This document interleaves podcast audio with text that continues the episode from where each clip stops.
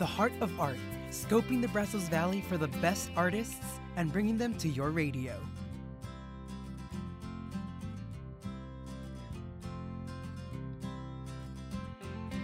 Ladies and gentlemen, your host, Hector Nino.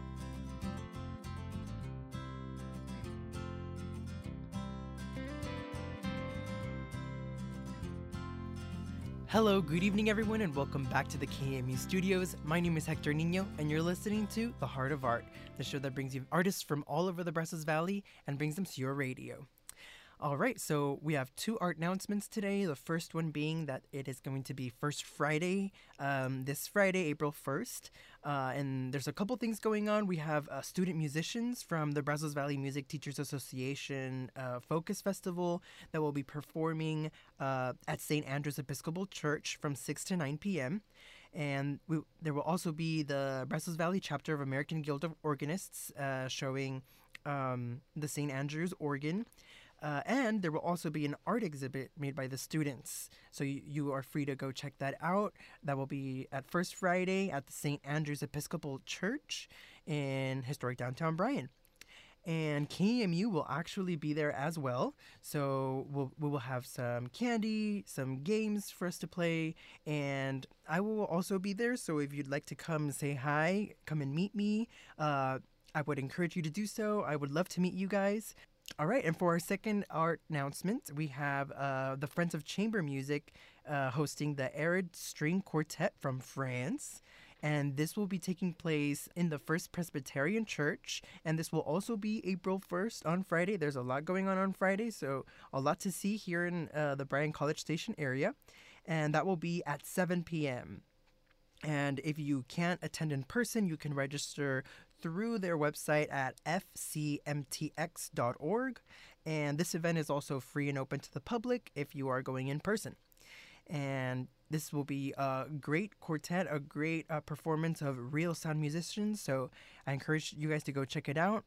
All right, and now for this episode, we will have a very special guest. Their name is Alok V. Menon and they are a non binary Indian American poet, author, performer, and really anything artistic. Um, and they are a great source of inspiration for me personally, and you will see how Alok is very much a ward choreographer. I think that will be very evident through um, the interview that we do have. So I'm really excited for you guys to listen to them. And for the second part of our show, we will have an excerpt from the concert of the United States Army Field Band and Soldiers Chorus. But for this episode, we will be focusing mostly on the Soldiers Chorus itself.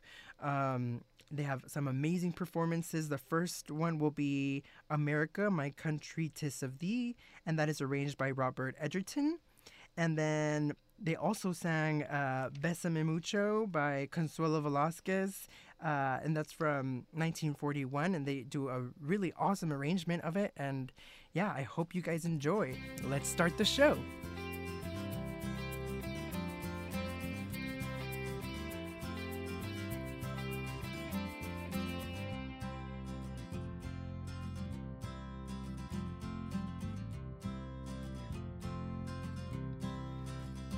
Hello, good evening, everyone, and welcome back to the KAMU studios. My name is Hector Nino, and this is The Heart of Art. Uh, today in the studio, we have a very special guest. Well, they are not actually in the studio, we are actually communicating through Zoom. Um, but bear with me, this is going to be quite a bit of an introduction. Uh, they are an Indian American poet, comedian, author, activist, performer, model, and world superstar, really. And uh, they are the author of three uh, books Beyond the Gender Binary, Your Wound, My Garden, and Femme in Public. And if you'd like to check out their Instagram, uh, it is Alok V Menon, Alok A L O K V M E N O N. And yeah, welcome to the studio, Alok.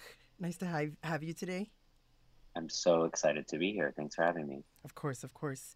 Um, so you grew up here in College Station. Uh, where are you currently?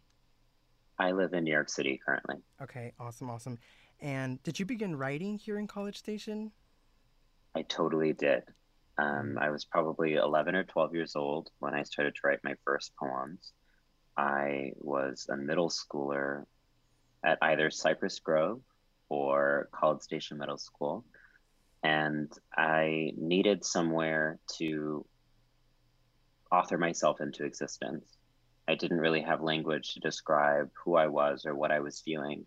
And so I turned to writing as a way to experiment. And at the time, I didn't really call it poetry, it was more just my journal. And I would publish anonymously under a pseudonym online. And then people online would say, You're a poet. And I was like, I guess I am. Whoa, that's awesome.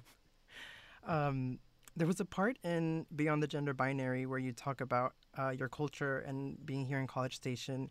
And um, I, I, I viewed that kind of like as the place where you kind of started performing, even, you know, when you were like dancing as a little kid and people would like cheer you on. Uh, would you say that that is the case?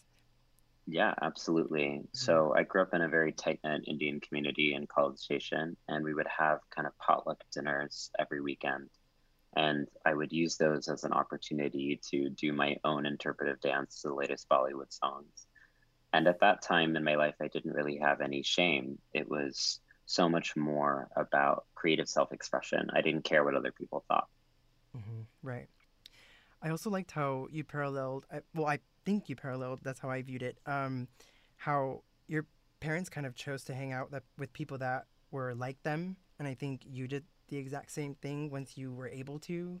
Yeah, totally. So I think, you know, I dealt with having to navigate completely different worlds as a young person in College Station. There were people who were totally okay with gender and sexuality, and then those who totally weren't. And so I was sort of confused from a young age because while I might have acceptance in my home, I didn't feel like that was reflected out of it. Mm-hmm. Okay. And then once you did leave College Station, uh, you went to Stanford, correct? And right. you have two bachelors? Yeah. Mm-hmm. Okay. And then a master's in sociology, right? Yeah. Do you think all of this studying kind of helped you put words to what you were experiencing? Yeah, absolutely. I think so much of my life has been about trying to take intangible experiences and translate them into language or images. And as an undergraduate, I was desperate to find out if there were other people in the world who had gone through the things that I had gone through or felt the things that I felt.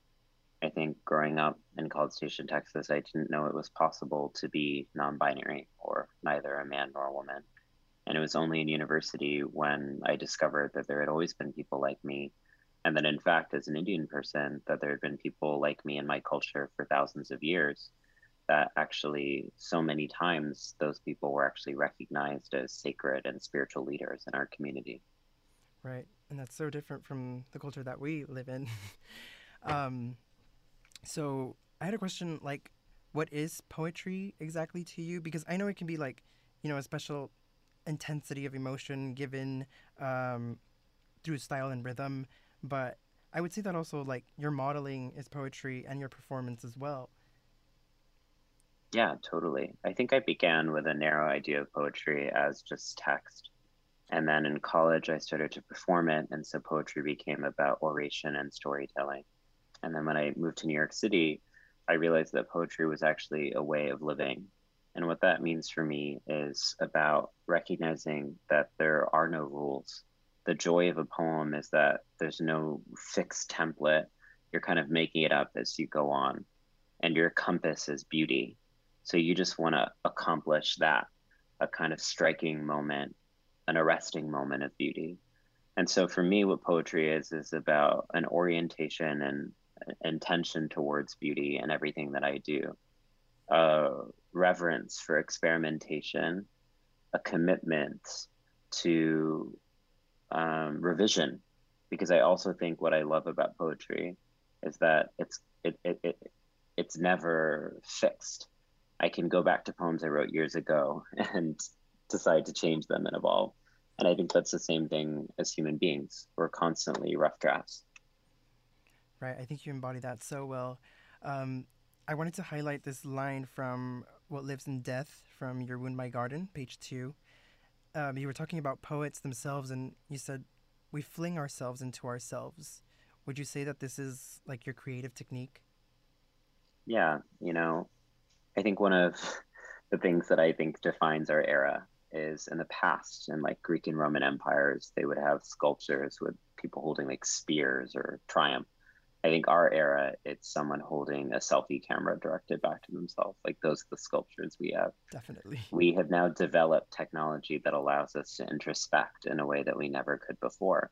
So much of what life was before the advent of modern technology relied on other people's interpretations of who we should be. But I think in my generation was one of the first generations we could kind of turn the camera to ourselves and ask, what is my self image?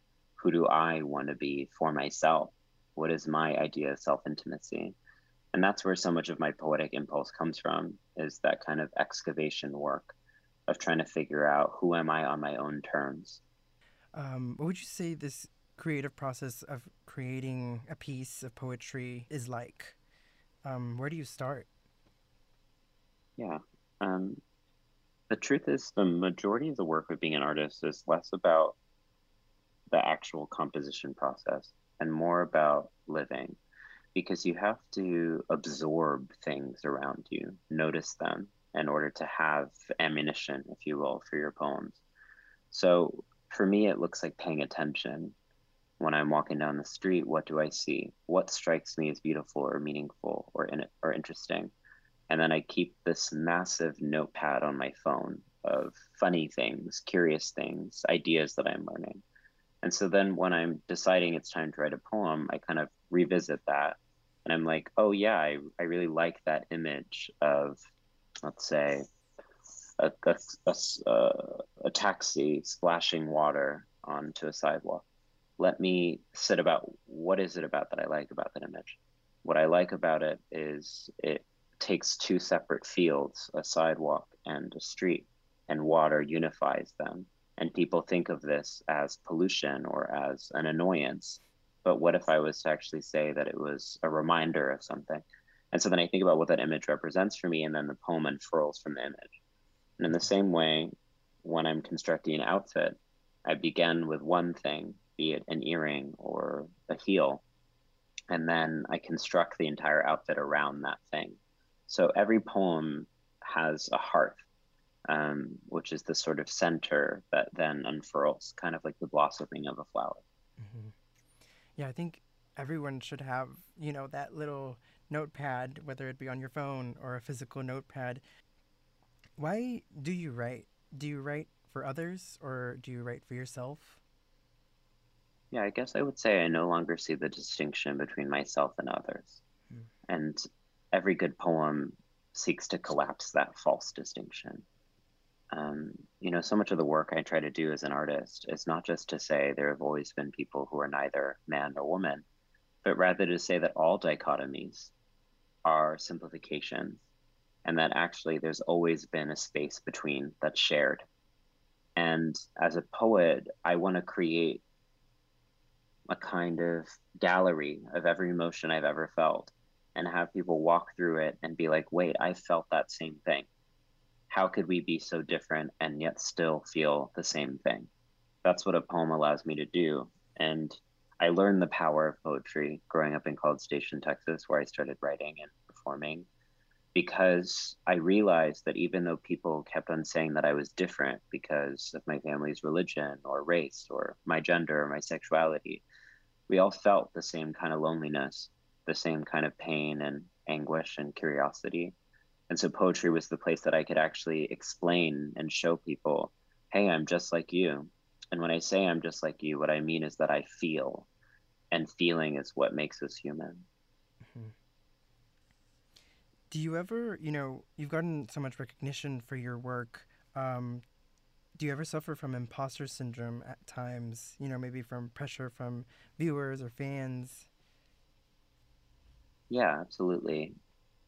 You know, I feel like I feel very confident now writing poetry. I'm like, yeah, I can do that.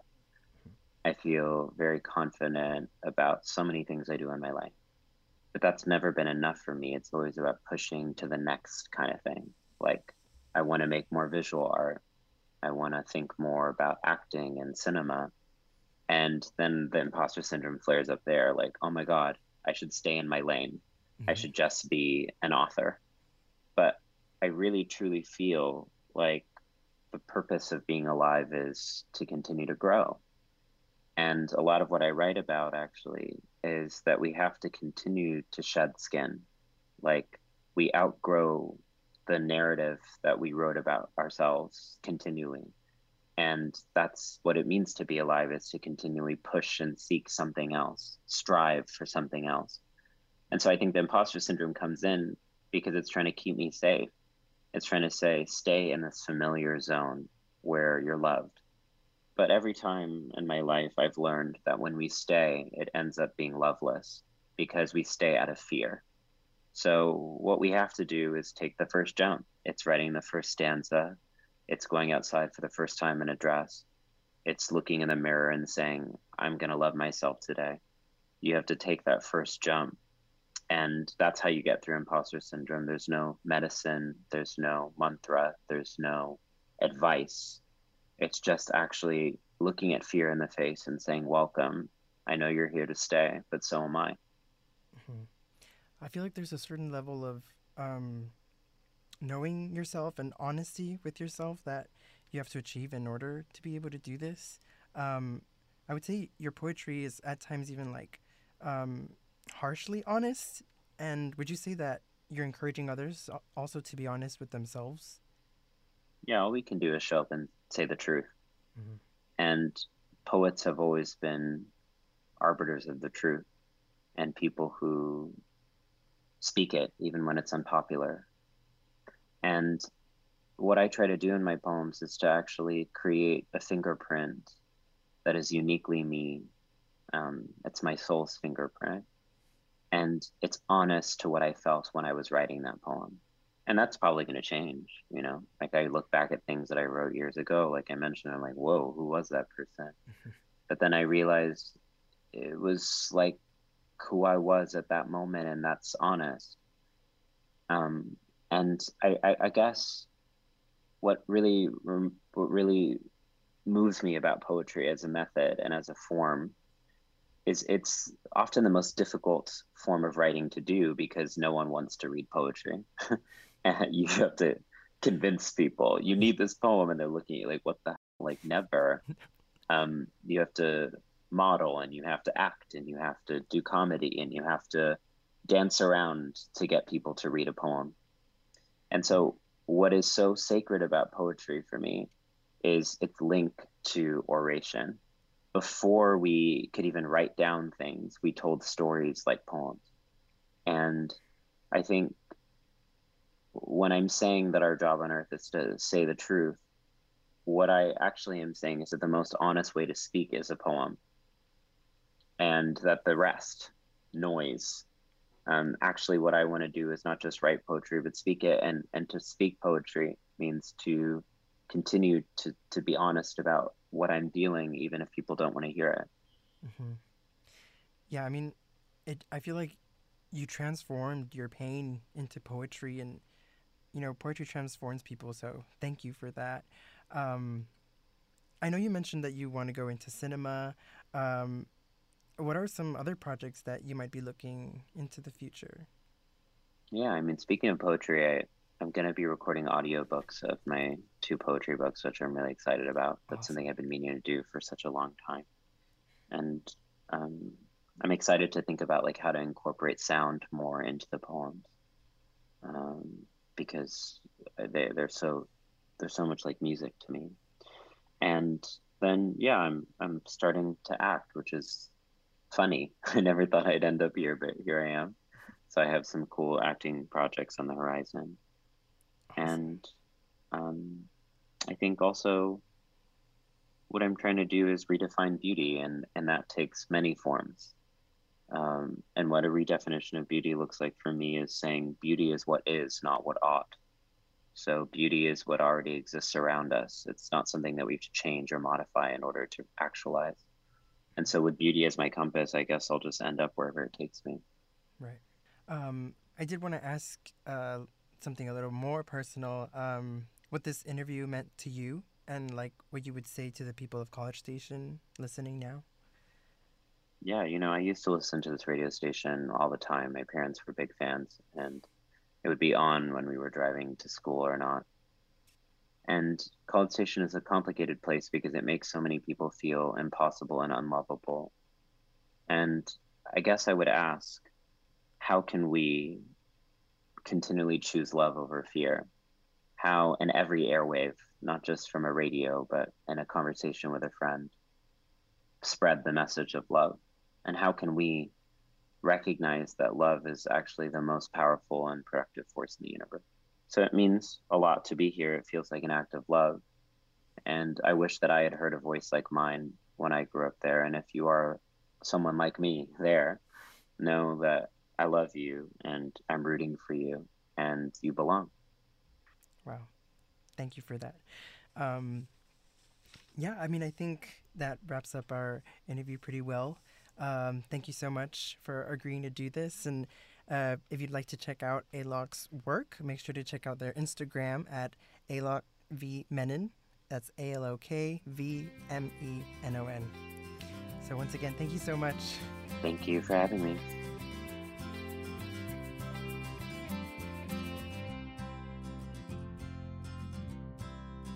Right, now we will be listening to a performance by the Soldiers Chorus. Um, and the song that they will be performing is America, My Country, Tis of Thee, arranged by Robert Egerton. Enjoy.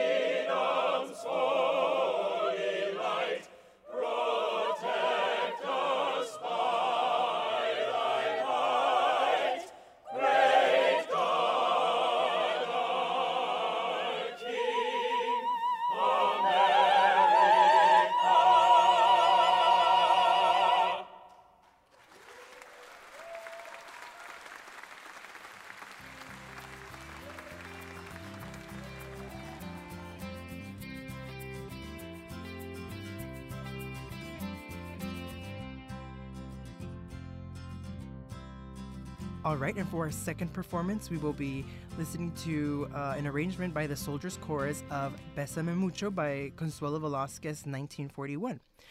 Hope you enjoy.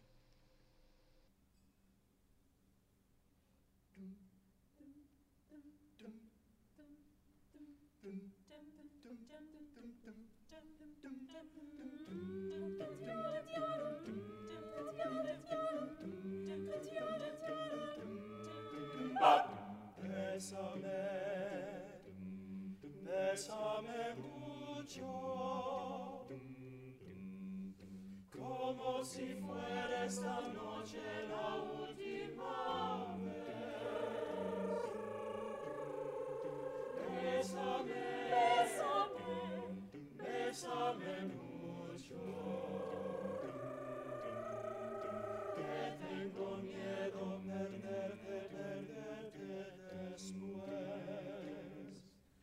Ba-da!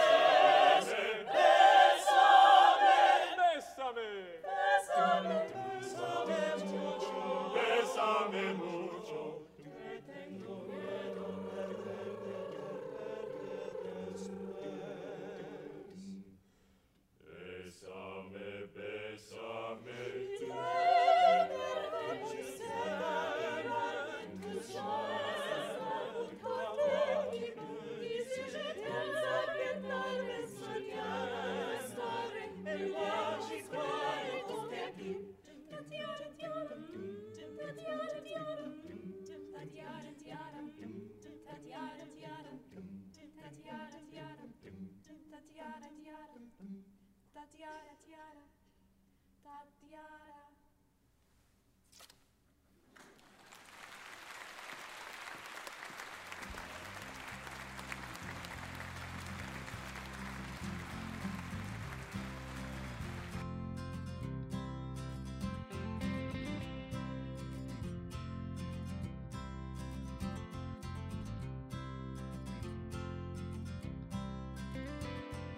All right, you guys, uh, we are at the end of our show. Thank you so much for listening. Uh, thank you to Alok for uh, agreeing to do this interview with me through uh, our Zoom call. And once again, thank you to the Academy of Visual and Performing Arts for allowing me to record their concert.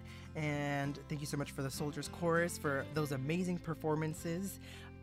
And remember, there are a lot of art activities going on this weekend. So make sure to go out there and uh, expose yourself to all the wonderful art that is being created here in the Brazos Valley.